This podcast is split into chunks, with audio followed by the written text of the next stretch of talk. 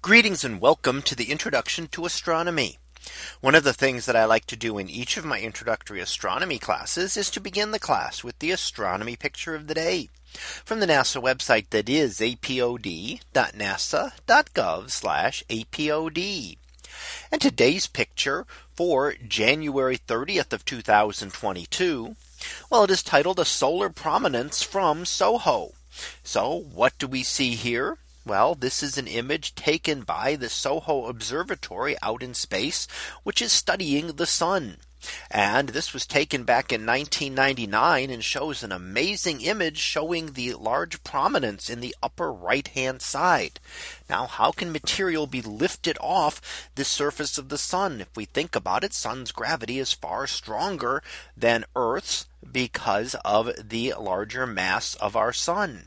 So it, would be, it can be difficult to launch something off of Earth. It needs a very powerful rocket. It need, takes a lot more energy to be able to lift something off the gravitational field of the sun. However, one thing that can do that is the sun's magnetic field. So as these occur, the magnetic fields, when they break out through the solar surface, can actually lift material off the surface. So that is actually material from the surface of the sun that has been lifted off by a very strong magnetic field. Now, the sun is made up of a plasma, and that is essentially a gas that is completely ionized. So electrons have been ripped off of the atoms, making them charged, and charged particles do not cross magnetic field lines. So when the when the magnetic field lines break through the surface of the sun, they lift those charged particles up, and sometimes they will rain back down. So over time, that material will then fall back down to the sun. Other times, if the event is violent enough, it will actually rip that material off in a solar flare. So the material will then be expelled out into space. And the solar flares, if directed towards Earth, can actually give us the very strong aurora that we see sometimes.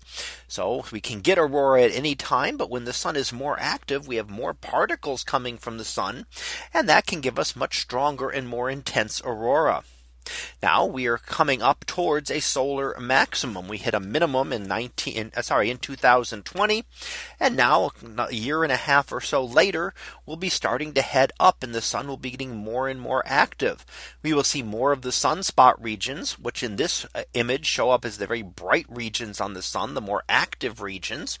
And there will be more flare, more solar flares. So we can expect auroral activity to increase over the coming years as we go out of our minimum in two thousand twenty and head towards a maximum a couple of years from now. So we can expect to see far more sunspots on the sun and far more solar activity with things like the prominences and flares. So that was our picture of the day for January thirtieth of two thousand twenty-two. It was titled A Solar Prominence from SOHO. We'll be back again tomorrow for the next picture, previewed to be Stellar Icons. So we'll see what that is about tomorrow.